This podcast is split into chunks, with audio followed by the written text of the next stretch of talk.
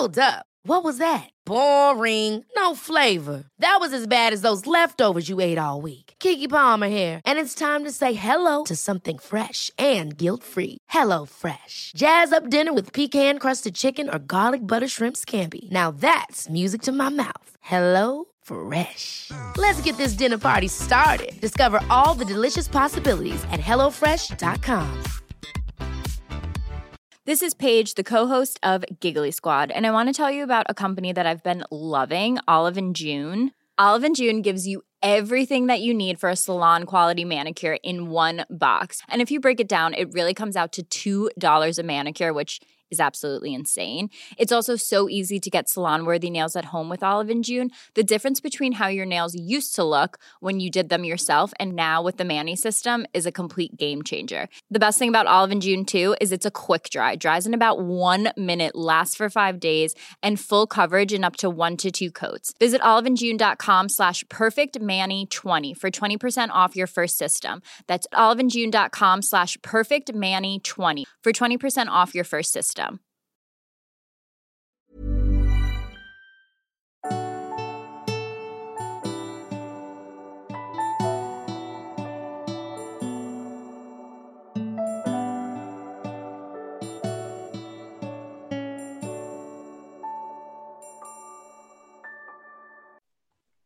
Hej, jag heter Solkarina.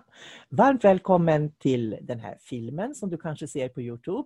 Och till Acast om du lyssnar på podden.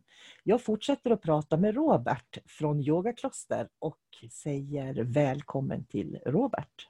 Välkommen Robert. Tack. Hej. Hej. Det är spännande samtal vi har tycker jag. Och vi sa ju att vi skulle fortsätta samtalet och prata lite grann om shu, alltså, shuha, Shuhari. Shuhari. Shuhari. Shuhari. Mm. Så, som ett japanskt begrepp. Och jag tycker, jag måste säga det, att jag tycker det är så roligt med det här samtalet. För att Japan är ju en stor del utav eh, mitt liv. Eftersom reikin har varit en stor del av mitt liv. Och mm. ju mer jag lär mig om Japan, desto mer växer verkligen kulturen också. Och när vi bestämde att vi skulle eh, träffas och prata och spela en liten film, så hade jag ingen aning om. Jag tänkte inte ens på att du är så insatt i den japanska kulturen som du är. Så det var ju en riktig bonus måste jag säga faktiskt. Så jag tänker på alla reikutövare där ute som är intresserade av Japan. De ska ju verkligen lyssna på våra samtal när du berättar dina erfarenheter. För aikido som du har hållit på med i trettio år eller något sånt mm. kommer från Japan också. Och jag kommer ihåg när vi träffades för tjugo år sedan så var det frågan om för Usui och aikidons grundare Ueshiba. Kom vi fram till, de var ju troligtvis vänner och kände varann under den här tiden i Tokyo då. Mm. Så det, det är lite spännande vad traditioner kommer ifrån. Och då kommer man ju onekligen in på det här då som du ska få beskriva nu då. Shu, va? Shuhari. Shuhari. Shuhari. Så yeah. var det. Mm. Yeah. Så du får berätta vad det är för någonting. Mm. Eh, naturliga steg i en lärandeprocess från att vara elev till att eh, bli fri och spontan i sitt uttryck utan beroende av varken formen eller sin lärare. Eh, och eh, skulle kunna jämföras med barn som växer upp hemma till att man flyger ur bot och eh, vad som händer sen. Eh, det första steget, shu, det handlar om att följa en traditionell eh, lära och då gör man det till punkt och pricka. Så att man blir inte bara duktig i formen så utan man också integrerar formen. Så att man lär sig grundformen där man har lärt sig från sin lärare eller från sin, från sin traditionsbärare. Och nästa steg, ha. Det handlar om att bryta sig loss med den traditionella läraren. Att nu har man sysslat med den här metoden eller läraren under en längre period som gör att man får, det kommer spontant att man får en viss känsla av frihet i läraren. Man, man hittar på, man kan bli innovativ där. Om vi tänker oss hos en krukmakare exempelvis så första steget, shu, då lär man sig grunderna i drejning exempelvis och material och hur man ska göra. Och när man är i ha-stadiet då kan man börja göra sin egen design av det hela. Och nästa steg, R I, det handlar egentligen om att eh, överskrida formen. Att det man gör, det har man gjort så pass mycket och så länge, och även i ett innovativt uttryck, eh, så att man blir ett med det man gör. Och att egentligen hela livet blir ett uttryck för sin eh, integrerade konstnärsform. Det där är spännande om vi skulle applicera det vi säger på reiki nu då. Mm. Till exempel, jag, jag lär ut reiki ett, två, tre till en elev. Yeah. Eh, och jag vill ju gärna att de ska göra som jag har gjort. Mm. Eh, för det finns en tradition i det. Så, därför att jag försöker vara så autentisk med det, den japanska reikin som möjligt. Och då vill jag ju att mina elever ska mm. vara det också. Mm. Hur plockar man in det innovativa där i en metod till exempel? Är det med jag tänker? Ja. För då finns det ju, och jag kan ta ett annat exempel, eller flera exempel egentligen. För att tittar man på medi-yoga till exempel. Medi-yogan har ju plockat bort, det är ju mer, för mig är det mer stretchövningar. När jag tittar på den så blir det stretchövningar. Mm. Eh, och lite andning då. Det är för att man har plockat bort den här, den andra disciplinen som jag säger då. Eh, den andemeningen liksom mm. med kropp, själ och ande. Där man har, också har en en andlig syn, eller en djupare mm. syn på något vis. Den har man plockat bort och som har gjort stretchövningar. Mm. Jag var inne ett tag på att vi skulle göra, för jag, har, jag äger varumärket Medi-Reiki nämligen. Ja. Mm. Och att jag skulle göra någon sorts akademisk form utav Medi-Reiki. Ja. Tills jag kom till en punkt, och jag hade faktiskt en dröm på natten, förstår du? Jag drömde på natten att det var en vägskylt. Mm. Och så pekade den åt vänster och så stod det vakantanka på den. Och efteråt så förstår jag att det hade att göra med att jag inte skulle gå den vägen. För att reiki för mig, om jag ska göra den anpassad till samhället. Mm. Mm. Då måste jag plocka bort distansreiki. Jag måste plocka bort initieringarna. Jag måste plocka mm. bort eh, symbolerna. Därför att då är det, mm. blir det bara beröringen kvar. Mm. Och, så då, då är det liksom sådär att vad är det innovativa och vad är... Och kan man göra på det sättet och ska man det eller inte? Förstår du? Det är många Absolut. Frågor där. Absolut. Och det ja. Vävs in lite grann i det här som du beskriver. För att yeah. det är precis som mina barn när jag har fostrat dem. Jag fostrar ju dem för att de ska klara sig själva. Och det mm. ultimata är att de inte behöver komma hem någon mer och be om hjälp. Utan att mm. vi träffas på storhelger. Liksom. Mm. Så nu vart det mycket. Många frågor i en, om du kan. Mm. Jag tycker det är intressant. Ja, det har varit så. Men det är som intressant eftersom i samhället idag så försöker man ju plocka in, det är ju lika med mindfulness. Den har ju också sin andliga tradition, men man har gjort om den då. Och jag kan tycka att man har gjort om den väldigt fint. Så man har lyckats på ett väldigt bra sätt att göra det. Men var är det traditionen, det innovativa och vad blir resultatet? Det finns ju också en... Ett ordspråk som säger eh, ärva, nej, ärva, ärva, nej, förvärva, nej, ärva, förvärva och fördärva, tror jag det heter. Ja. Har du hört det? Ärva, fördärva, och för, nej, för ärva, förvärva, ärva och fördärva, tror jag det heter. Lite grann sådär att kan man hålla traditionen och hur håller man traditionen? Det här tror jag, det är en jättestor fråga. Som... Ja, men det, det är det. Så att det blir kul att höra vad jag säger här. Ja. Vi ser ja, smart nu. Ja. Så, hmm. Ja. Jag ska börja någonstans. Jag vet inte vilken råd jag ska ta. Men det kommer, det kommer här. Det finns ju alltså fram- och baksidor i varje steg, kan man säga. I första stadiet, om vi tittar på risken för en lärare, det är ju att läraren genom sin hängivenhet fastnar själv i det första stadiet, i formen. Och det innebär, hur min, vad innebär det då alltså? Att, att, att man blir för rigida på något sätt? Ja, precis. Man blir jätteduktig på att bära den ursprungliga formen. Men man blir inte så bra på innovation och flexibilitet och livsflöde och hamnar i... i ett tillstånd och hela livet blir eh, liksom ett uttryck för sitt utövande. Um, så det finns för- och nackdelar. Um, så det finns en risk där. Um, risken för adepten som uh, det är ju att om, om adepten fastnar och tillbringar för lång tid i, i det första steget, att det blir ett stolpskott där också.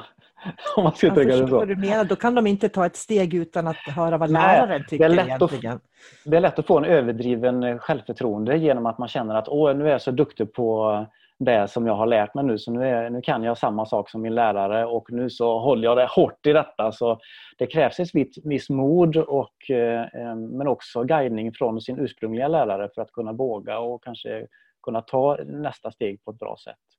Eh, många är ju tvärtom. Alltså att det finns ju många adepter, nästan mer vanligt, som lämnar läraren för tidigt. Särskilt i vårat individualistiska ego-samhälle. Jag tror det är det jag ser ganska mycket utav. Utan ja. Att man, jag, jag kan ju till exempel, det, kan, det finns de som ringer mig och så lär de sig reiki ett för att de vill tjäna pengar på det dagen efter. Och då, har, ja. då är ju intentionen att de ska lära sig reiki för att de ska tjäna pengar på det. Ja. Plocka in det i sin verksamhet. De lär sig inte reiki för att de vill se hur långt kan jag nå i min utveckling med reiki till exempel. Nej. Så går man tillbaka till krukmakarexemplet så handlar det om att när man har lärt sig grunderna i, i, i det hela och känner att nej, men nu är jag inte beroende av lärarens kunskaper längre. Då kan man öppna eh, eget. Och man gör sin egen design och man kan börja tjäna pengar på det och sälja sitt verk till andra som behöver ha en skål att äta i. Mm. Så att det, är, det är rätt så klassiskt. Det är ofta så det är med utbildningar. Att man lär sig någonstans och sen så går livet vidare. Man har användning av utbildningen och så kommer man till nytta till andra människor. Eller till sig själv. Oftast en kombination. Men jag så. tänker så här att lärarrollen på något vis... Mm. För mig var det i alla fall så att lärarrollen var inte självklar från början. Nej. Utan det var också en roll som jag fick eftersom. Mm. För om, man, om du är bra på någonting så kommer ju människor också och vill veta mer. Mm. Och det gör ju också att och då delar man med sig. Och då får man ju en lärarroll. Den blir ju som mm. given också. Jag, jag jobbar med flera olika japanska traditioner. Och en, en ny tradition... som är väldigt nära, det, eller som är han, är, han bor i Japan, den läraren också. Men där får du inte ens, och det, jag tror det är fem steg i den, i den japanska traditionen. Och hans mm. mamma är utbildad utav Hayashi då, som är utbildad av Usui och väldigt nära sådär. Mm. Men där säger de att du får inte be om att bli reiki-lärare. Utan du tillfrågas när mm. de tycker du är lämplig. Ja. Och det där är ju jättesvårt för oss i det här individualistiska samhället. Precis, precis. Att förstå just ja. den biten. Här är en stor skillnad i kultur. I Japan kan man ibland vara kvar i, steg, i första steget så länge så att, man, så att den, läraren får dö först innan mm. man själv kan ta sig den friheten. Att gå in till nästa steg. Medan här så är vi oftast tvärtom. Här ska man, går man första steget och så är det en väldigt kort period och väldigt kort färdighetsträning och praktik. Så ska man göra sin egen grej och kalla det för något helt nytt som inte... Och, och så...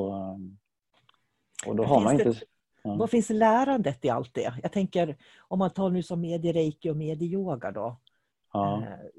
För, för jag, jag tänker, det du pratar om innovativt, för mig blir det att mm. vara flexibel. Mm. Som till exempel nu när det har varit corona och sådär, att det flexibla ligger i att vi plötsligt börjar prata på det här sättet. Ja. Det hade vi, vi hade ju antagligen inte suttit här och pratat om inte corona hade kommit. Nej. För då hade inte jag kommit på idén att börja filma och göra på det här sättet. Mm. Så att ur det flexibla växer på något vis nya möjligheter. Men det gamla mm. finns ändå kvar. Ja, precis. Men, och det är mer integrerat som en kunskap som man har fått genom att man har varit tillräckligt länge i första steget. Eh, tittar vi på medi-yoga, det är väl Göran Boll som har, ja. som har det. Och det är ju fantastiskt, för det är ju säkert jättemycket och, människor som har fått hjälp av det. Absolut, jag tycker att han har gjort ett fantastiskt fint Precis. arbete och, och han har ju tradition, han har ju det med sig. Alltså, mm. eh, i mina mått mätt så är han helt rätt person till att göra en sån sak. Och, han har gjort, och det är helt naturligt också i, i en livsresa att göra en sån sak. Och att, och att man får en art att landa kanske... Ja, att det kommer till värde i en ny kultur. Det finns en zenmästare, Deshimaru heter han. Det finns några böcker, samtal med zenmästare, zen- och kammarkonsten och sånt där. Någonstans där beskriver han att de japanska arterna behöver komma till väst. Att behöver komma till en ny jordmån för att få, för att få nytt liv och energi. Och det finns ju alltid en fram- och baksida på det. Men jag tror att på samma sätt som Japan har varit väldigt vaken för präglingar och kunskap ifrån andra eh, länder, så är det värdefullt att vi gör samma sak. Att eh, det behöver inte behålla sin ursprungliga form, men att avvika ifrån eh, formen eller trad- traditionen för tidigt kan innebära att eh, det finns vissa risker med det.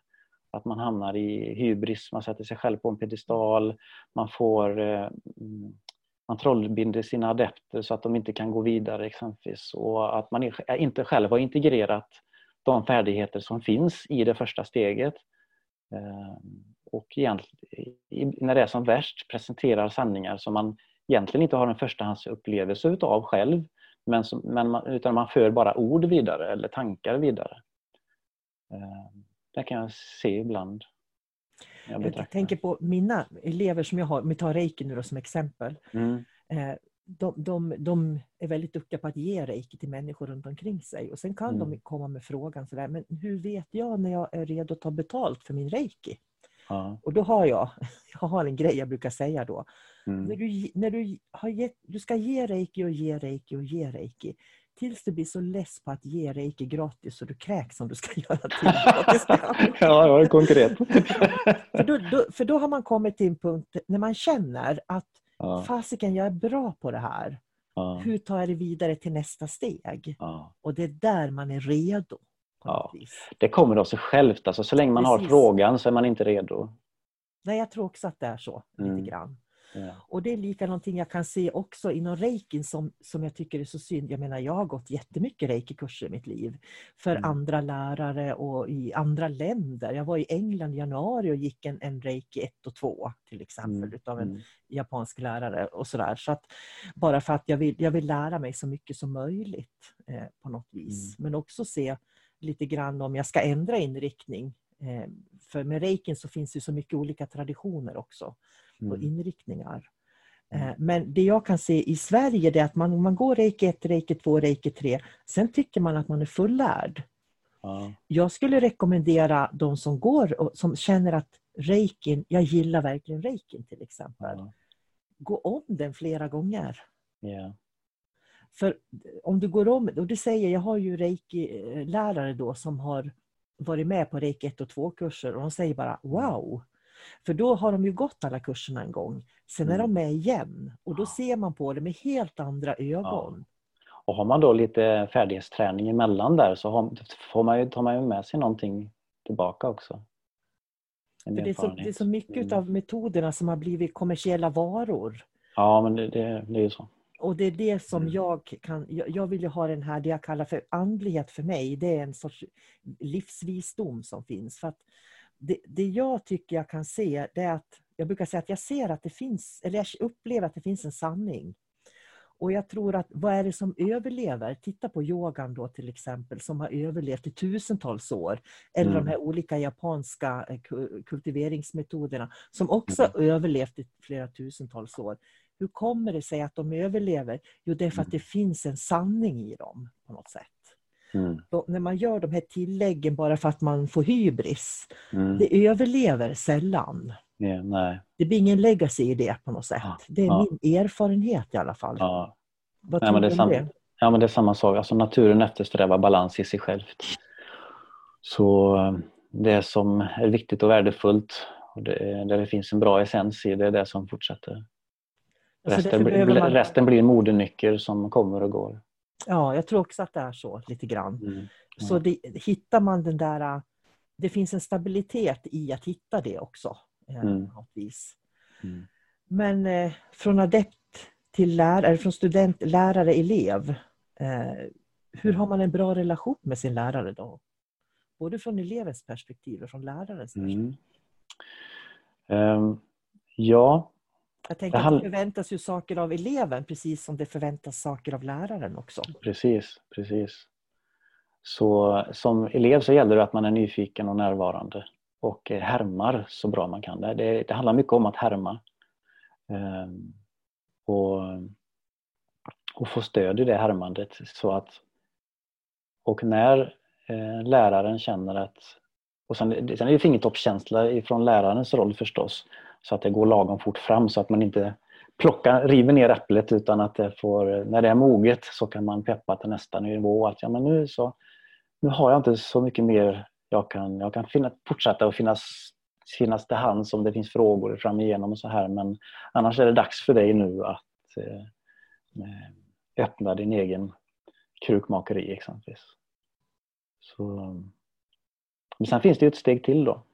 Det som är det sista steget, ri, shuhari. Och det är någonting som är väldigt, det är ju någonting som är vidare än att både har gått sin utbildning och sin praktik, men det, det, det behövs för att man ska kunna bli mer en säga, levnadskonstnär, då hela livet blir ett uttryck för sin praktik. Eh, utan att man tänker på det, så väldigt autentiskt och man agerar utifrån hjärtat. Eh. Jag tänker på när jag pratar om sanningen, kan det vara där sanningen finns då? Att det där autentiska blir sanningen på något sätt? Ja, jag tror det. Jag tror det. Och det, det, det är lite det så som jag ser det i alla fall, att självkultiveringens syfte är att, att eh, landa i, eller få en förstahandserfarenhet och integrera i, alltså sin, nat, sin natur, sin essens. Och det är ju någonting som, desto längre upp vi kommer här, på, när vi kommer på ristadiet, det är väldigt svårt att verbalisera det, för det handlar ju om en upplevelse. Någonting som är metafysiskt snarare än någonting som man kan dansa runt med ord. Och så är det ju alltid med ord. Man dansar runt, någon, runt någonting. Och sen så, det som är riktigt intressant, det är det man dansar runt. Mm, det var en bra liknelse. Mm. Eh, när jag var på Bali då, eh, yogaläraren där sa någonting som jag, som verkligen föll in, som jag kunde känna igen mig i. Och det var det här att, eh, om, när du tittar på en lärare, ska du se en lärare. Du ska inte se din mamma eller din pappa eller din bror eller din syster. Mm. Utan du ska se en lärare i läraren. Mm. Det tyckte jag var så himla bra sagt. Därför att många de ser eh, en mamma eller en pappa eller en bror eller en syster eller en chef. Mm. Mm. Det, det, det värsta kan ju vara om man, när man ser människor som man kanske inte har, som man har en, en olöst relation med på något vis. Mm. Därför att det speglar så mycket. Men jag, jag tyckte det var så klokt att verkligen se en lärare som en lärare som man lär utav. Ja. För då, det stämmer så väl överens med det du sa, tycker jag, det här att jag kopierar läraren, jag gör som läraren ja. gör. Jätteviktigt. Ja. Så när jag var i Japan sist exempelvis, när jag, med min aikido-lärare som var guide, då var det jätteviktigt för mig att lyssna in. Så att när vi mässade Amatsu Norito exempelvis, så är det viktigt för mig att jag inte överröstar henne, att jag försöker härma hennes ord, att jag, alltså jag är ödmjuk i min roll och inte liksom tar över liksom, åh, nu kan jag detta, nu så ska jag ta i liksom så här. Och det, det, så gör man inte i japansk kultur, utan att det handlar mycket om att härma och vara ödmjuk inför läraren. Men sen kan det nästan bli extremt i den kulturen, för att det är svårt att komma vidare från det första steget, medan ja, här så jag, hoppar vi av för tidigt. Jag tror, jag tror också på det du säger, att där kan öst och väst mötas väldigt ja, mycket precis, i, precis. i precis just det. Ja. Men om man går till vanliga livet då, för att man tänker att man säger att det finns en lärare i alla människor jag möter. Ja, jag ja. gillar ju Pollack när han säger, du kan lära dig någonting av alla människor du möter, det gillar jag. Ja. Ja. Så man kan ju faktiskt lära sig att jag gillar inte dig. Dig kommer jag aldrig att fika med. Liksom, sådär. Ja. Det kan ju också vara en lärdom. Eller, ja. eller att man känner att man får den där återspeglingen. Där man yes. lär sig liksom någonting mm. också. Mm. Uh, hur, hur faller det in i det här? Om jag ska se en lärare i varje människa jag möter. För nu pratar vi om en praktik ja. där, du har, där du följer en väg. Ja, jag förstår. Det är som två olika saker, men ändå måste de mm. mötas någonstans. Ja. Det här är intressant. Min eh, aikido-lärare jag gör så här bara bara. Han, le- han lever inte, så tänkte han kanske tittar på mig och hör vad jag säger nu. Får du en smäll i bakhuvudet nu? Ja, så ja. ja precis. Ja, ja. Jag hade en gång en, en, en tai chi qigong-lärare som sa att det finns ingen kosmisk ki-polis som slår en på fingrarna, så att känn dig fri och ledig i livet. Jag har tagit med mig det och så att i, må- i många sammanhang i livet så är det värdefullt att ha, ha med den känslan. Det var med känslan igen. Ja. Med ja. Nej, men eh, Peter, han gick bort här nu för något, något år sedan. Och jag har haft han som aikido-lärare som åttiofyra. Oj. Och, så jag har ju gått igenom de här stegen själv med honom, kan man säga. Från att han var en lärare, en sensei som man, som man säger, en mästare i budosammanhang. Eh, till att jag startade min, mina egna dojos. Till att, eh, ja, någonstans idag så överlag så står jag någonstans mellan ha och ri. Eh, pendlar lite däremellan. Ifrån att fortfarande ha kvar formen, men också att känna mig väldigt fri i mitt uttryck och på vilket sätt jag integrerar aikidon eller reikin i mitt liv. Och nej, han gillade inte ordet lärare. Han ville hellre bli kallad för inspiratör, och det är också därför som underrubriken för den boken som kommer ut nu, Yogisk Budo, heter Samtal med en självkultiveringsinspiratör. För han ville hellre se sig som, som det än som lärare. För att, för att han var rädd för att folk skulle få hybris som såg sig själv som lärare. Um, och jag befinner mig också någonstans där. Att jag tror att de största eh, lärarna eh, är inga lärare som man ser på det sättet. Utan det är människor som genom hela sitt väsen, sitt uttryck eh, eh, gör någonting. Att man inspirerar människor, ja, helt enkelt. Ja, ja, precis. Det händer någonting i mötet med, i de stunderna. För det kan ju pendla från att vara en inspiratör till att man är motsatsen till och med. Ja. Så, nej, jag tror man ska vara försiktig med att fastna i rollen som lärare. För att då har man svårt att gå vidare i de andra stegen. Det fick jag med en liten smäll, kände jag. Oh ja. för, ja, precis. För jag kallar mig själv för lärare. För, för jag har liksom ja. funderat väldigt mycket, hur ska jag uttrycka mig själv? Ja. Och då använder jag begreppen som jag sa, andlig lärare. Därför att ja. då vet man ja, på ett ungefär vad det handlar om. Ja. Men an, då är det, kommer man ju till det spännande vad andlighet är. För jag menar, and, jag, jag, är inte en krist, jag är inte en lärare i kristendom eller... Så att det, det är inte ja. enkelt att hitta Nej. det där begreppet. Nej, men det är det inte. Och jag, och jag kan tycka att det är bra det du gör, särskilt när man får nya elever. Alltså den första grundutbildningen i Shu. Då mm. tror jag att det kan vara bra att ja, men nu är jag lärare, du är elev. That's it. Så, ja, just det. En, på, det, på den nivån finns det något tydligt. Men när du känner att ja, men nu, nu har jag gett det jag kan. Det, brukar jag, det har jag gjort för några tillfällen med mina adepter. Då har jag gjort så här. Att mm. nu känner jag att jag är klar. Alltså att du är inte mogen för mer utav det som jag inbillar mig att jag kan presentera. Utan du är i ett läge i livet då du både har fått med dig en viss grund. Men du är heller inte mogen för eh, där jag befinner mig nu. I, i, alltså, det låter nästan lite hybris det här också. Men någonstans så får man en, en känsla av att nej, men nu så behöver du gå din egen väg för att få egna erfarenheter. Och eventuellt så fortsätter du med det. Och eventuellt kanske du kommer tillbaka och gör lite extra praktik på den här nivån. Och när man kommer till det läget så... Okej, okay, nu klipper jag. Jag finns här, men jag klipper. Jag är inte din lärare längre. Utan nu, nu får du praktisera. Men det, är det inte då man blir vänner, kompisar? Eller, precis, precis. Eller ja.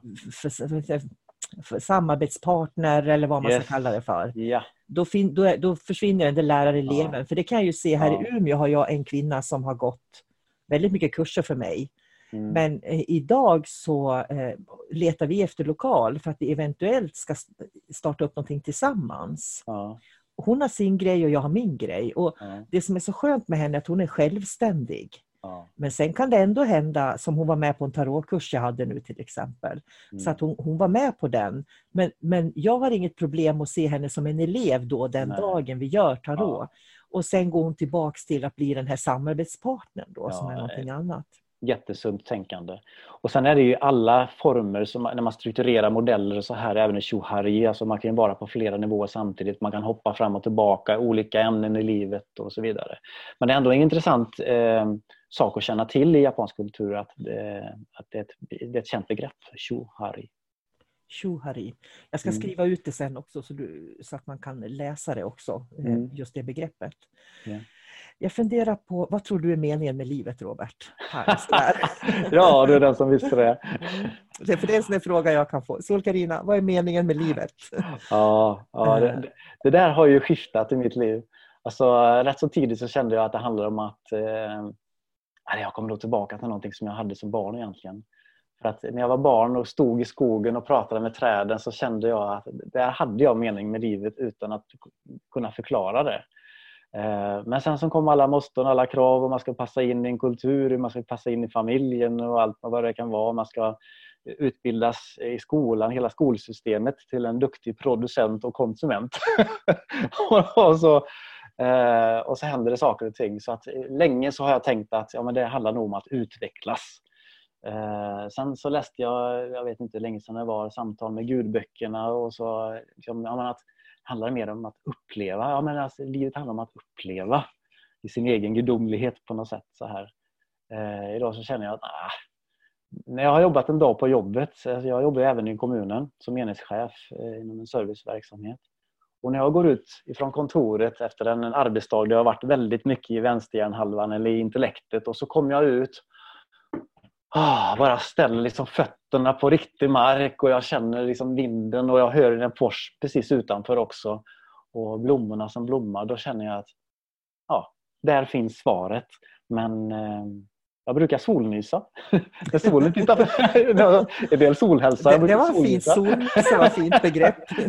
när, när jag ser solen, om inte jag har sett solen på länge så brukar jag titta runt, jag blinkar runt solen så här. Och så kom, brukar jag alltid, nästan alltid nysa två gånger. Och då känns det som att nu, det här är misogi. Det kommer ett nytt begrepp som är intressant. Misogi. Eh, det här är en reningsprocess i stunden. Jag släpper dagen, nu fångar jag nuet och naturen på nytt.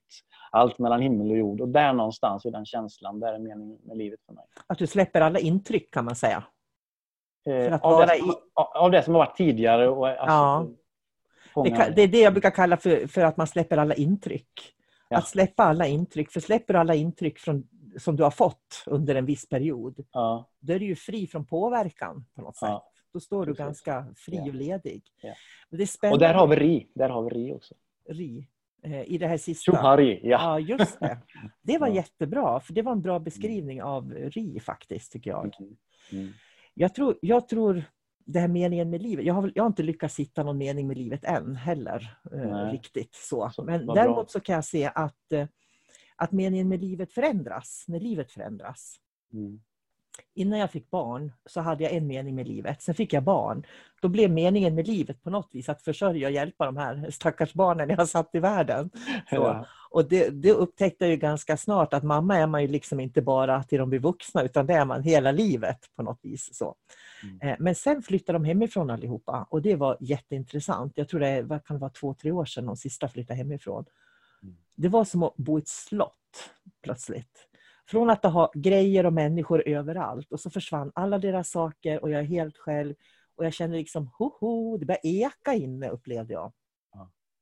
Och sen hamnade jag i den där krisen, men gud, vad ska jag göra nu? Vad är meningen med mitt liv nu? Så jag har fått använda faktiskt flera år till att fundera på, vad är meningen med mitt liv nu? För meningen med mitt liv är ju inte längre att se till att barnen har det bra. Mm. Och det, så jag tycker det är jättespännande, för jag håller på att utforska vad är meningen med mitt liv nu, för nu är det ju bara jag. Mm. Jag har ingen annan att ta hänsyn till. Mm. Och då kan jag se att, att det skiftar och förändras väldigt mycket. Mm. Så, så jag tänker på alla människor som alltid är, ska de få änglakort lagda eller tarotkort? Det första de frågar är meningen med livet. Ja, det är svaret på min viktigaste fråga. Ja, ungefär typ så. Det är samma faktiskt. Ja. Den har man bara själv. Ja. Därför att vad jag lägger som är mening och viktigt, ja. Det är bara jag själv som kan lägga det. Ja. Och det kan, kan variera också eh, ja. väldigt mycket beroende på var man befinner sig för tillfället. Mm.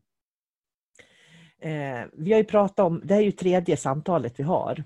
Och jag tänker på människor idag, det är ju det är väldigt många människor som är väldigt rädda eh, just idag. Och jag kan se eh, när jag går på affären hur människor går undan mig och, och det syns att människor är rädda. Och när jag ser den här rädslan hos människor så försöker jag verkligen att inte döma dem. Men det är inte så lätt, för man, det är lätt att känna liksom, åh, men kom igen nu. Och sådär. Ja. Ja. Ja. Och, utan jag tänker på att verkligen skicka ut ett lugn på något sätt. Ja. Så. Så, men frågan är, vad kan vi göra? För jag tror att du känner inte heller speciellt orolig egentligen.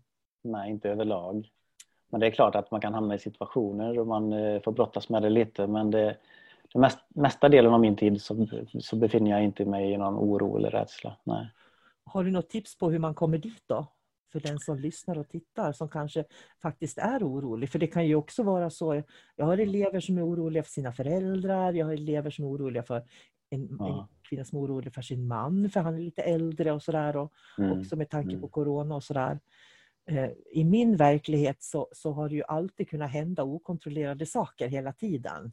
Mm. Det, det är liksom mitt liv i ett nötskal. Skulle jag skriva ja. mina memoarer så blir det bara alla okontrollerade saker som liksom mm. har ramlat över en på något sätt. Ja, jag förstår. Sådär. Ja. Och, och det är ju egentligen det som många utmanas i nu. Det här arbetet som var självklart finns plötsligt inte. Nej. Så mycket som har förändrats. Mm. Hur ska man tänka? Jag tänker, vi har ju trots mm. allt en, en erfarenhet av förändringsarbete. Om man absolut, säger så. Absolut. Hur, hur tänker du kring det? Det enkla tipset är att fortsätta vara orolig. Börja meditera och se vad som händer. Att helt enkelt våga möta? Ja, alltså, det är en varningsklocka som funkar. Var glad för det. Så fortsätt att vara orolig. Är du orolig så fortsätt med det. Men börja meditera och se vad som händer. Oftast kommer det någonting i kölvattnet av det.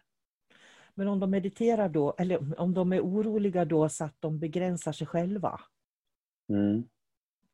Så att de inte törs gå ut. De törs inte resa. De törs inte göra någonting. Nej. De håller två meter i affären hela tiden. Det är ja. ju, jag menar, ja. man kan ju inte utmana oron hur mycket som helst. Eller kan man det kanske? Vad ska man göra? Jag tänker, ja, precis. Ja, alltså, det är intressant. O, alltså jag tänker att oron finns ju där. Mm. Så... Jag tror att det är alltid en bra start när man har upplevelser av olika slag att acceptera den. Det är okej, okay, nu är jag rädd, nu är jag orolig, nu mår jag bra, jaha.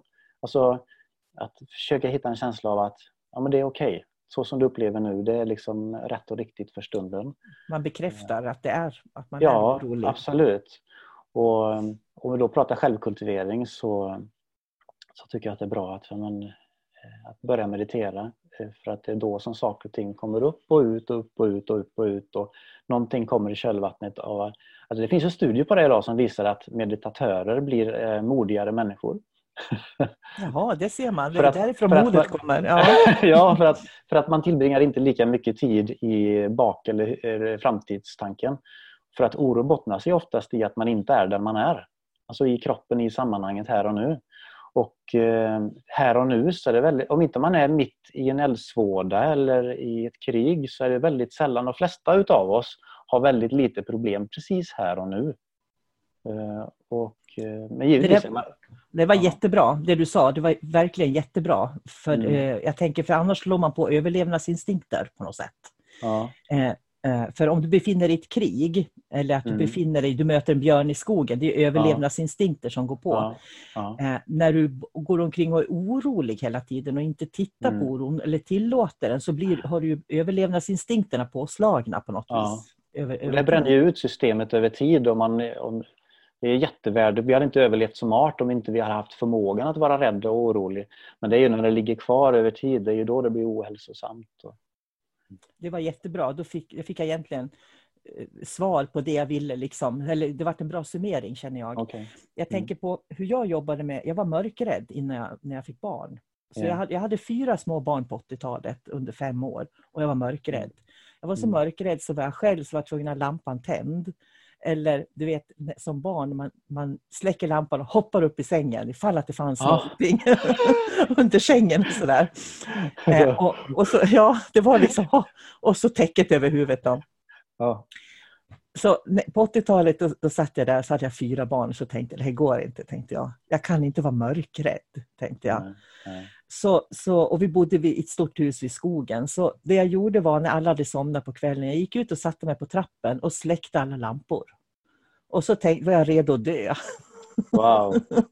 Ah, och, och det satt jag mitt mitt på, på den här trappen. Det var becksvart ute. Jag såg absolut ja. ingenting. Och jag kände hur de här skuggorna kom närmare och närmare och ja. närmare. Och så ja. kände jag att nu dör jag nog. Du vet, när den rädslan ja. blir så intensiv ja. bara. Ja. Och då var det som om någonting hände. Det var som att mm. en inre lampa bara tändes. Mm. Mm. Så plötsligt så upplevde jag att jag lyste. Hela jag lyste som en, som mm. en lampa. Mm. Och jag upplevde hur mörkret bara liksom hoppade igenom mig. Det fastnade inte i mig. Nej. Eh, och efter det har jag aldrig varit mörkrädd. Oh, så, att, så att det här med att möta rädslan, som, som jag, brukar, jag brukar säga det, var beredd att dö på kuppen. Precis, precis. Ja, ja. Därför att det kan vara så att, att mörkret hade ätit upp mig där. Men nu ja. gjorde det ju inte det. Nej. Men Nej.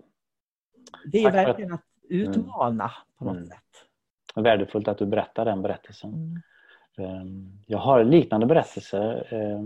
Min första känsla av mörkrädsla när jag växte upp på landet, det var ju att jag var liksom mer eller mindre tvungen att ge djuren mat emellanåt när jag blev tillsagd. Och då skulle jag gå runt laggården och då var det ju skog på baksidan sidan, och det fanns ingen belysning. Och jag var inte gammal och jag tyckte det var, ja, det var så kymigt alltså. Det var... Men så kom jag på av någon ingivelse eller bra fantasi, det vet jag inte. Jag har svårt att se skillnaden på det ibland. Eller om det är samma. Men då fick jag en, tänkte jag att nej, men jag ska, då, ska, då ska jag tänka mig att jag är den hemskaste av alla spöken. Ja, så, att jag gick, så att jag gick in i den här rollen, du vet, att, och så hade jag gaffeln i högsta hugg för jag skulle hämta hö. Och så jag riktigt kände hur liksom, energin bara sprakade åt alla håll. Och, eh, och på det sättet så tacklade jag mörkrädslan, för jag kände att det var ingen som vågade hoppa på mig i den, i den upplevelsen. Så jag gick in och öppnade den här dörren och hämtade hö som jag inte såg och, och gav det till djuren. Det var första. Det, det där var en jättebra parallell. Att är man inte redo att dö så kan man bli starkast i världen istället. Sen gjorde jag längre fram i tiden så gjorde jag en liknande sak som du gjorde. Det var eh, mitten på åttiotalet så hade vi, Peter, min aikido-lärare, hade ju yoga emellanåt och avspänningstekniker. Och då fick jag bland annat lära mig att eh, eh, lägga mig ner bara och lägga händerna på magen och bara slappna av och gå igenom kroppen och spänna av och sen bara vara. Eh, och så, nej, hur gammal var jag då? Jag måste ha varit en sexton sjutton år kanske, något sånt där. Och... Och så kände jag, jag låg på andra våning hemma, så kände jag att det var någonting som började komma in i huvudet. Eh, så det, och det bara liksom... Det hade både ljud och en energi, bara pulserade här. Och, eh, och jag kände mig, alltså, alltså jag blev... Den rädslan jag mötte där, det var, det var hemskt. Och, men så kom jag på att jag ska göra som Peter säger, jag ska lägga händerna på magen över centrum. Så gjorde jag det, och så... Då försvann allting. Jag tänkte, åh, vad skönt att det, att det funkade. Några nätter senare så hände precis samma sak. Det här surret kom ännu kraftfullare den här gången. Och jag snabbare gick händerna till magen. Och desto mer jag koncentrerade mig på magen, desto starkare blev det den här gången. Det var precis motsatt. Och det var inte innan jag kände att jag kan inte göra någonting åt det här. Utan jag får bara acceptera att det som kommer nu, liksom, jag får acceptera min egen död. Och i samma ögonblick som jag kände att jag gick igenom den känslan, så försvann det. Um, och sen var det säkert i tio års tid som det här surrandet kom emellanåt, och varje gång det kom så kändes det så jäkla skönt. Det började precis motsatsen istället, att det blev en, jag badade i den här energin av något um, och kände att jag fick styrka och en uh, ja, det, jag hade några magiska upplevelser där också. Jag såg en tunnel och jag gjorde resor till olika platser och så här. Um, vet fortfarande inte riktigt vad det var. Den, den, där, den där berättelsen ska vi återkomma till. För, för ja, att jag, jag håller på med David och skriver en bok om aliens och abductions och sånt. Aha. Och det låter som att du har varit ute på lite dimensionella resor där, om man nu ska dra det lite grann. Men eh, jag tror ju liksom att vi, vi kan expandera vårt medvetande också, så vi kan vara i flera olika dimensioner samtidigt. Mm, jag brukar säga till mina elever, det finns ingen fantasi. Så att utgå från att det inte finns någon fantasi, att allt är verklighet. Mm. För om det inte finns någon fantasi, då tvingas man också ta eh, hänsyn till vad man tänker. Mm. Så att du måste ta hand om. Så har du, du kan inte slå bort något tankar och säga, är det bara min dåliga fantasi? Du måste ta ansvar mm. för det. Ja. Och sen tror jag att allting hör hemma någonstans. Så även om den påhittat så finns det någon dimension det hör hemma i, tror jag mm. faktiskt. Yeah. Men det, det var spännande mm. för det där lät som eh, som du har gjort dimensionella resor på något vis. Det var den känslan att det expanderade. Mm. Ja, precis. Ja. Men att det kostar energi också, vet jag. Jag vet att den energin jag laddade upp, det var så att jag nästan sprack och då stack jag iväg. Och sen när jag var någon annanstans så mattades energin tillbaka. Då gick jag tillbaka och laddade upp energin igen och så stack jag iväg igen. Så det var en väldigt speciell upplevelse. Du hade gått tillbaka i minnet för att titta. För du kan ju sätta dig ner och meditera på det och gå tillbaka i minnet och se vad det var. Nej, det har jag inte gjort. För det där tyckte jag lät spännande, nämligen. Mm. Ehm, faktiskt. Ja. Det var många år sedan jag upplevde det sist, så. Ja, men så brukar jag tänka, jag, om jag tittar på, för det är så här att när vi pratar om åttiotalet, mm. det, när jag eh, var inne i min personliga utveckling och lärde mig, fick den här dimensionella kunskapen, och det är ju lika med dig, det fanns mm. ju inget internet liksom, utan Nej. man var ju som beroende av det som fanns runt omkring. Mm. Eh, och jag tänker på den upplevelsen du berättade om också, för att jag, jag upplever idag att jag pratade med mitt högre jag. Så att det var mitt högre medvetande som kom igenom mig hela tiden. Så när folk frågar vad jag har lärt mig saker och ting, då brukar jag säga genom att sitta på en sten i Västmanland, brukar jag säga. Mm. Yeah. För nej, jag hade en röst som pratade till mig, och det är liksom inte den där rösten som stör, utan det, det, det är en känsla i den rösten. Och, och, och den lyssnade jag på, och den vägledde mig på något vis. Så idag när människor blir, vill bli vägledda så sätter de sig inte på en sten. Därför gillar jag det här med att de ska sitta på en sten mm. i två timmar som du pratade om. Mm. Därför att då tvingas du också att verkligen vara närvarande i vad som pågår och vem du är och, och alltihopa mm. det där. Istället för att slänga sig och googla så fort det är någonting. Yeah.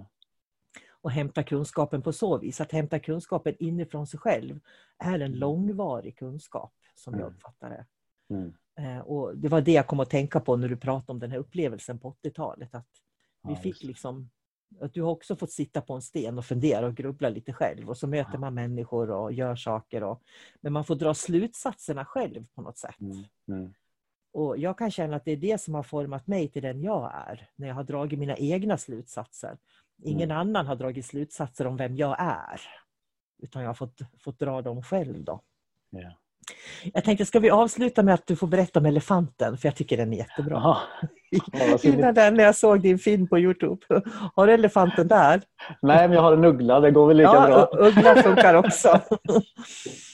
Fast elefanten är ett strå vassare, men uggla ja, funkar. Men det är ju det, det är en klassisk metafor. Ja. Så just det här man kan, att man kan se saker och ting från olika håll, och eh, då kan man bli lite mer ödmjuk också som människa, att eh, man behöver inte hålla med. Alltså, man, behöver inte, man behöver inte tycka samma om saker och ting, men det är ändå okej. Okay. Så de som lyssnar så, nu, så ska de veta att du håller en uggla i handen.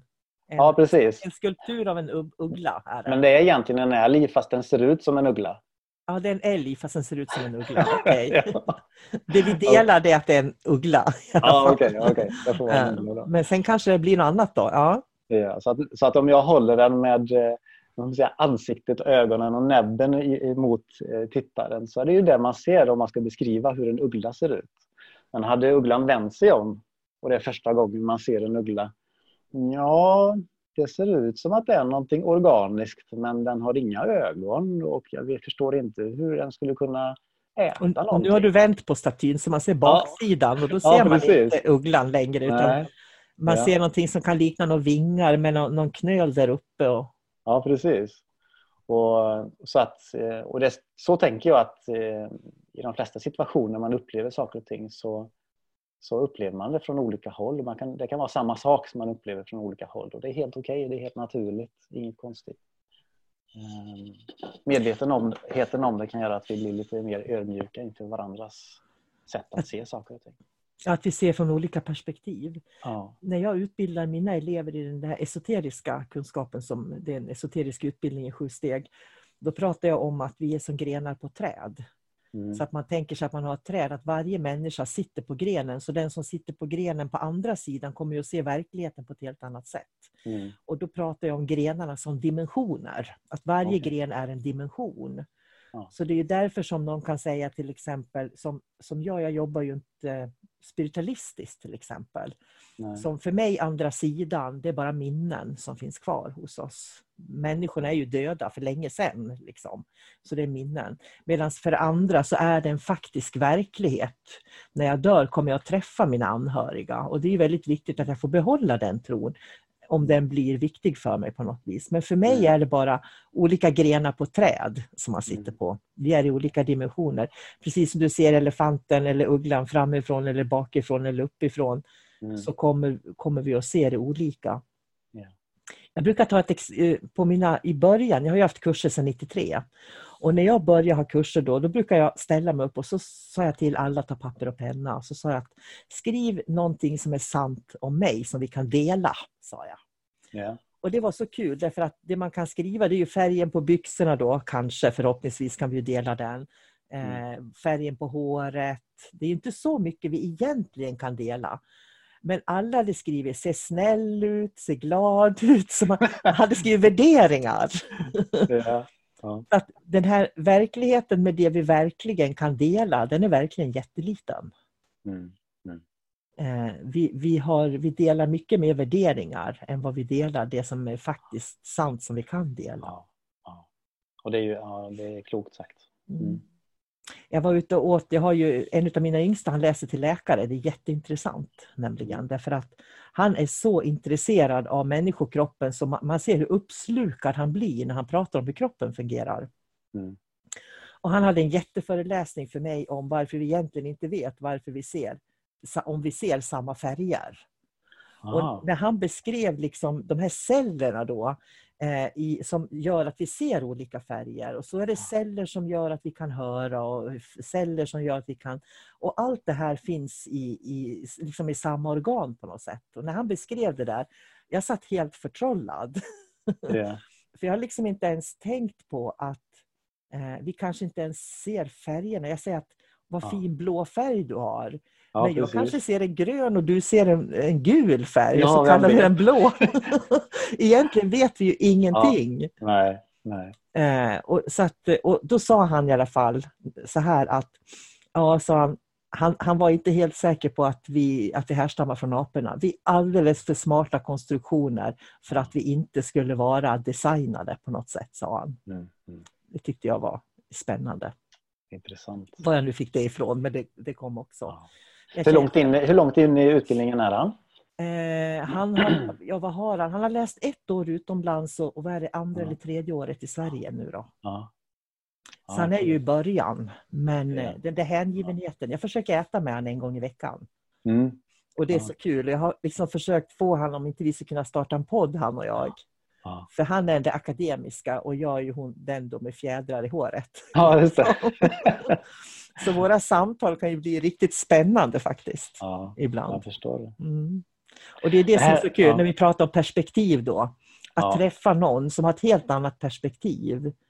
Och, mm. och låta dem hängivet få berätta om det. Man, mm. åh, man lär sig så otroligt mycket av det. Verkligen. Ja, det här med att uppfatta saker och ting olika. Jag tänker ju, det är ju speciella, det är alltid speciella tider, men det här med corona och vad som händer i världen och det är mycket konspirationsteorier som cirkulerar runt omkring på nätet. Jag tänker liksom, gud vad man kan se saker och ting på olika vis. Och många presenterar saker och ting som, som sanningar. Och så trovärdigt som att man själv funderar liksom, vad ska man själv lägga sig någonstans mellan ytterlighetsidéer om hur saker och ting liksom... Är det corona eller är det fem G? Eller är ja, det... precis. Ja. Ja. Det är bra att folk eh, reflekterar och bryr sig. Eh, ja. Det är det ju. Men jag tycker att vi lever i lite masspsykoser. Jag tycker det har blivit ja. en masspsykos utav det där också. Att ja. jag, jag ser ju bara vad man delar till mig hela tiden. Och, mm. och jag kan känna mm. att det, jag är inte så speciellt intresserad av att ta del av allt det där. För jag re- vet redan vad jag tycker. Ja. Och vad jag tycker spelar egentligen ingen roll för alla andra. Utan det är ju jag som ska leva den sanningen. Mm. Som ja. det här med vacciner till exempel. Ja. Jag menar, vad spelar det för roll vad jag tycker om det? Det är jag som ska ta beslutet om mig så småningom. Mm. Mm. Och, och varför... Ever catch yourself eating the same flavorless dinner three days in a row? Dreaming of something better? Well, Hello Fresh is your guilt-free dream come true, baby. It's me, Keke Palmer. Let's wake up those taste buds with hot, juicy pecan-crusted chicken or garlic butter shrimp scampi. Mm. Hello Fresh. Stop dreaming of all the delicious possibilities and dig in at hello fresh dot com. Let's get this dinner party started. One size fits all seemed like a good idea for clothes. Nice dress. Uh, it's a it's a t-shirt. Until you tried it on. Same goes for your healthcare. That's why UnitedHealthcare offers a variety of flexible, budget-friendly coverage for medical, vision, dental, and more. So whether you're between jobs, coming off a parent's plan, or even missed open enrollment, you can find the plan that fits you best. Find out more about UnitedHealthcare coverage at U H one dot com. That's U H one dot com. There's never been a faster or easier way to start your weight loss journey than with PlushCare. PlushCare accepts most insurance plans and gives you online access to board-certified physicians who can prescribe F D A-approved weight loss medications like Wegovy and Zepbound for those who qualify. Take charge of your health and speak with a board-certified physician about a weight loss plan that's right for you. Get started today at PlushCare.com slash weight loss. That's PlushCare.com slash weight loss. PlushCare.com slash weight loss. Quality sleep is essential. That's why the Sleep Number Smart Bed is designed for your ever-evolving sleep needs. Need a bed that's firmer or softer on either side? Helps you sleep at a comfortable temperature? Sleep Number Smart Beds let you individualize your comfort, so you sleep better together. J D Power ranks Sleep Number number one in customer satisfaction with mattresses purchased in-store. And now, save fifty percent on the Sleep Number Limited Edition Smart Bed for a limited time. For J D Power twenty twenty-three award information, visit jdpower.com slash awards. Only at a Sleep Number store or sleep number dot com. Det ska jag påtvinga alla andra att ta det beslutet som jag känner är rätt för mig. Nej. Då hamnar man, jag tänker vi pratar om det här med att man ska gå en väg som är sann.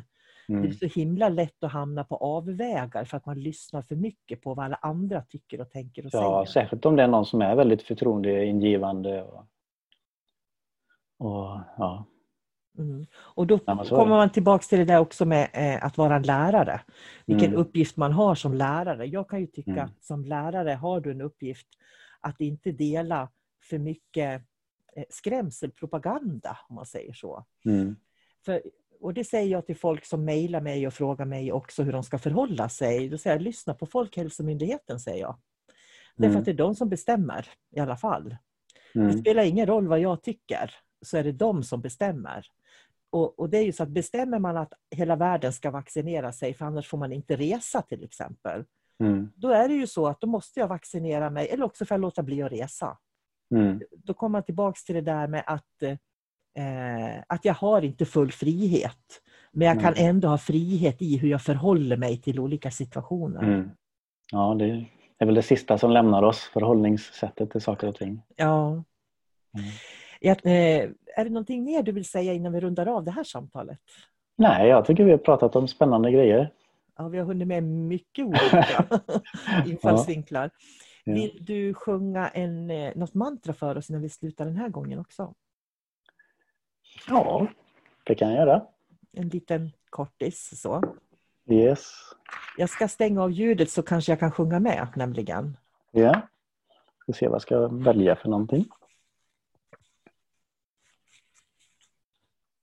Och jag tänkte på, i, om man har lyssnat på den förra inspelningen så...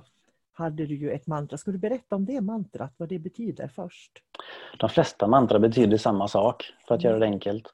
Och det handlar om på något sätt om att eh, man genom sitt uttryck visar sin ödmjukhet och tacksamhet inför eh, vår storslagna natur som vi både har inom oss och utanför oss. Ett uttryck för den storartade naturen. Mm. Eh, det är ungefär som det, nästan alla mantra handlar, handlar om det. På olika sätt. Det som, jag väl, det som jag plockar upp nu, det är ett mantra med några ord. Det är Ramadasa sase sohan. Och det är ett mantra som man ofta använder sig i healing-sammanhang. När man liksom, antingen kan man lägga händerna på hjärtat eller så kan man ha liksom, vibba ut mot världen. Och det är kanske är något som kan vara aktsamt och fint att göra nu när det är många som är sjuka. Exempelvis. Jag tänker också det här att, som, som vi har pratat om också i något av de här, vi har gjort några klipp nu, att människor vill meditera men man kanske inte alltid vet hur man ska göra. Mm. Och att sjunga är ju ett väldigt bra sätt att meditera också och verkligen gå in i känslan. Så Precis. Känner man att man tycker om det här mantrat, för det är ju lite enklare kanske då än vad det förra var, för det kräver lite mm. mer att lära sig. Yeah. Så kan man bara sjunga det och upprepa det om och om igen. Precis. Och man ska inte vara rädd för att uttala det liksom rätt eller fel, utan mm. låt det komma från hjärtat, det är helt som det är, helt okej. Okay. Mm. Mm. Då så. Mm. Då, då, vi. då börjar vi de... Ja. Ja, jag tänkte säga, jag gör som sist att när du är klar sen eh, tackar och sen stänger jag av då inspelningen. Yes. Så att, känner man att man vill bara fortsätta och sjunga då eller vara i det som, som känns mm. så kan man det. Mm. Bara fortsätta. Mm. Ja. Då så börjar vi med de tre magiska djupa andetagen, så att om du vill så sluta ögonen. Och så ta tre djupa andetag och försök att förnimma en känsla av avspänning som går ut i hela kroppen efter varje utandning.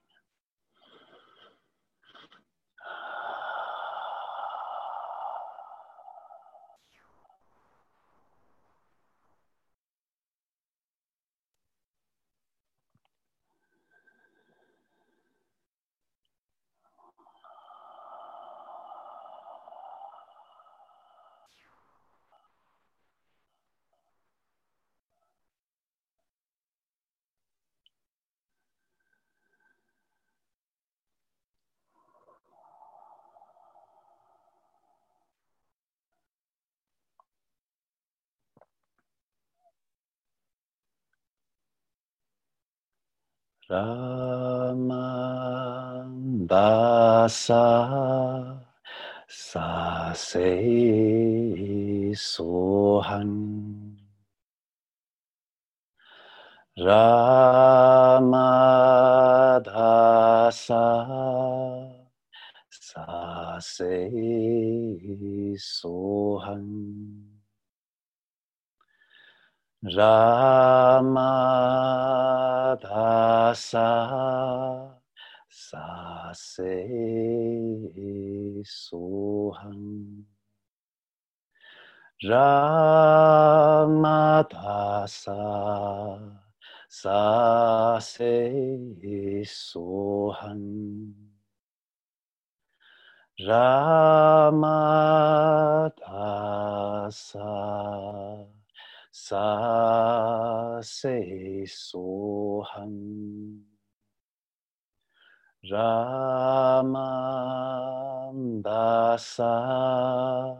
sase sohan. Ramadasa sase sohan. Ramadasa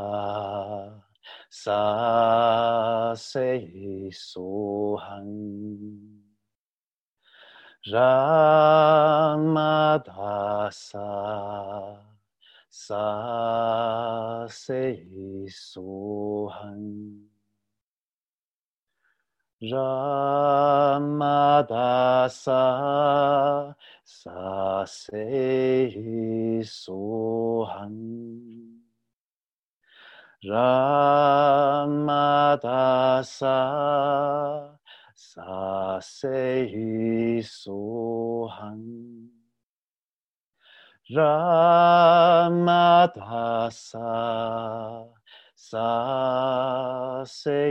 sohan. Ramadasa sase sohan. Ramadasa sase sohan. Ramadasa sase sohan. Ramadasa sase sohan. Ramadasa sase sohan. Sohan. Sohan. Sohan.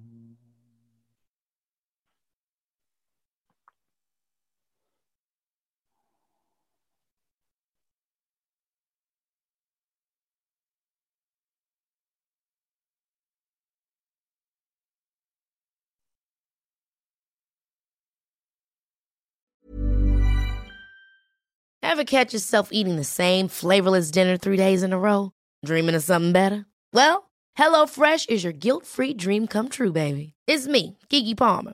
Let's wake up those taste buds with hot, juicy pecan-crusted chicken or garlic butter shrimp scampi. Mm. Hello Fresh. Stop dreaming of all the delicious possibilities and dig in at hello fresh dot com. Let's get this dinner party started. Hey, it's Paige DeSorbo from Giggly Squad. High quality fashion without the price tag. Say hello to Quince. I'm snagging high-end essentials like cozy cashmere sweaters, sleek leather jackets, fine jewelry, and so much more. With Quince being fifty to eighty percent less than similar brands. And they partner with factories that prioritize safe, ethical, and responsible manufacturing. I love that. Luxury quality within reach. Go to quince.com slash style to get free shipping and three sixty-five day returns on your next order. Quince.com slash style.